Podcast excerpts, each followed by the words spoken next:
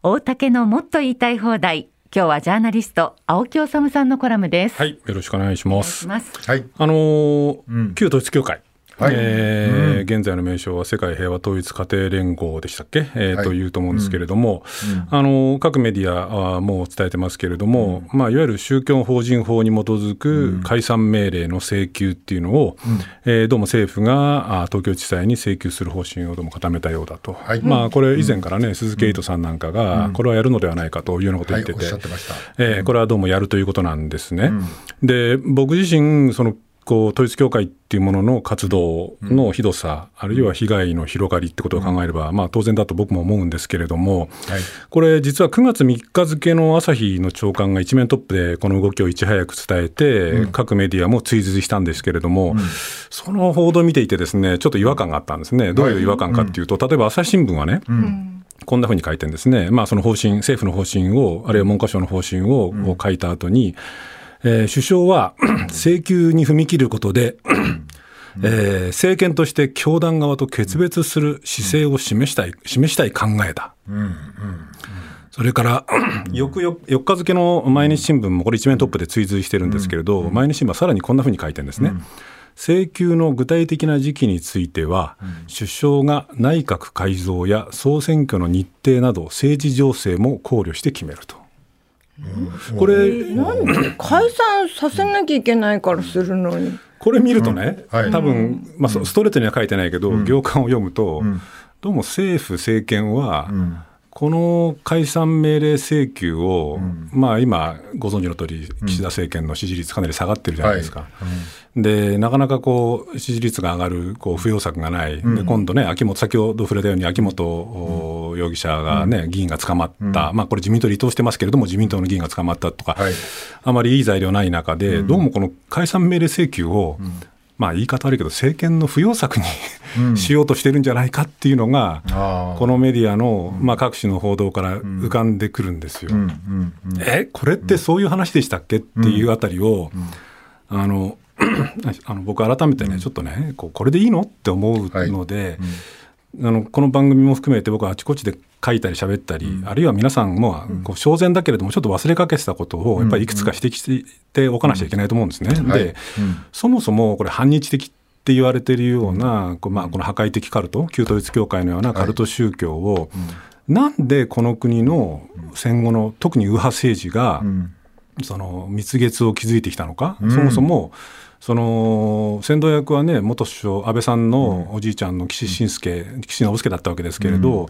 まあこの裏にはどうしてああいう人たちが統一教会を日本に導き入れたのか蜜月を築いたのか、はい、やっぱり僕考えてみると当時の韓国の軍事独裁政権っていうものと、うん反共っていうね、共産主義に対抗するんだっていう、そういう打算っていうかね、あるいはアメリカの思惑なんかもそこにあったんじゃないのかなっていうあたりの謎も一つも解けていないし、もっと問題なのは、その霊感商法とか合同結婚式とかも、本当に異様な活動が何度も社会問題化して、特に80年代なんかはそうなんですけれども、で、これ、これ僕のこの番組でも言いましたけれど、僕の取材経験だと、1995年に実は警視庁が、その統一教会に対するかなり広いこう情報収集に着手してたんですよね。はい、でこれ有田芳生さんなんかも同じ時期に同じことを取材でこう掴んでるらしいですけれども、うん、ところがその捜査がピタッと止まってなんでですかって聞いたら、うん、有田さんは政治の力って言われたらしいですけれど僕は警視庁の幹部に政治の意向なんだと。ということで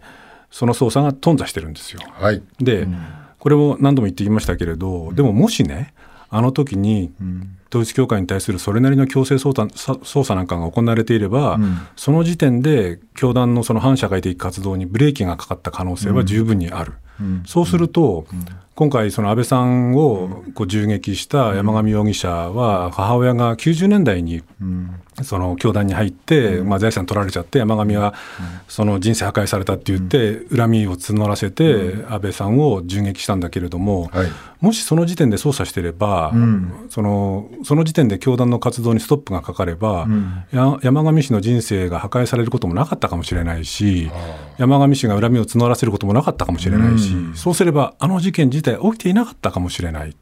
ということを考えると、やっぱりなんでこの95年に捜査が頓挫したのかっっていう真相もやっぱりこうあるいは政治の意向っていうのを誰がなぜ発したのかっていうのもやっぱり調べるべきだし、ね、もっと言えばこれも皆さん指摘していますけれども、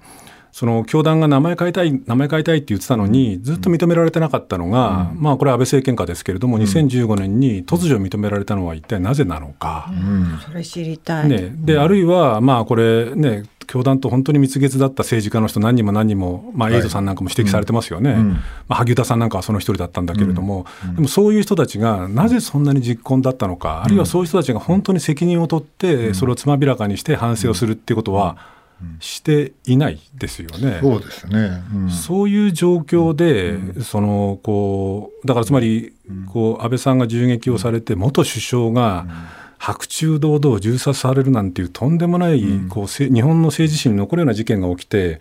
その原因がどうも旧統一教会に対する恨みだったってことが分かったにもかかわらず、その戦後の政治と統一教会の関係っていうものがどうだったのか、どこに原因があったのか、実態どうだったのかっていうものが一つも明らかになっていない。だとするなら、あの銃撃事件があったでしょ、うんすごいびっくりしたじゃない。うん、すぐに多分それも,、も統一教会にすごい不満持っててって分かったと思うんだよね。うん、その発表だって遅ら、うん、遅れたと思わない、ね、選挙中だったのに、そそれだって随分なんか私はなんか随分なことだと思うよ。なのに、うん、さっきね、こう毎日あの朝日新聞は、首相はね、今回のその解散命令請求で、政権として教団側と決別したいする姿勢を示したいとかね、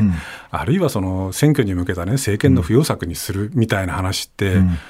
それをちゃんと政権として与党としてきちんと統一教会の問題を総括して実態を明らかにして、こう本当に決別するっていうことで言ってるんだったらまだしも、それを全くしないするつもりもない状況で、そのあたかもこの解散命令請求がその政権の断固とした姿勢を示すものだみたいなアピールをしたいっていうのって、僕ね、これ実は、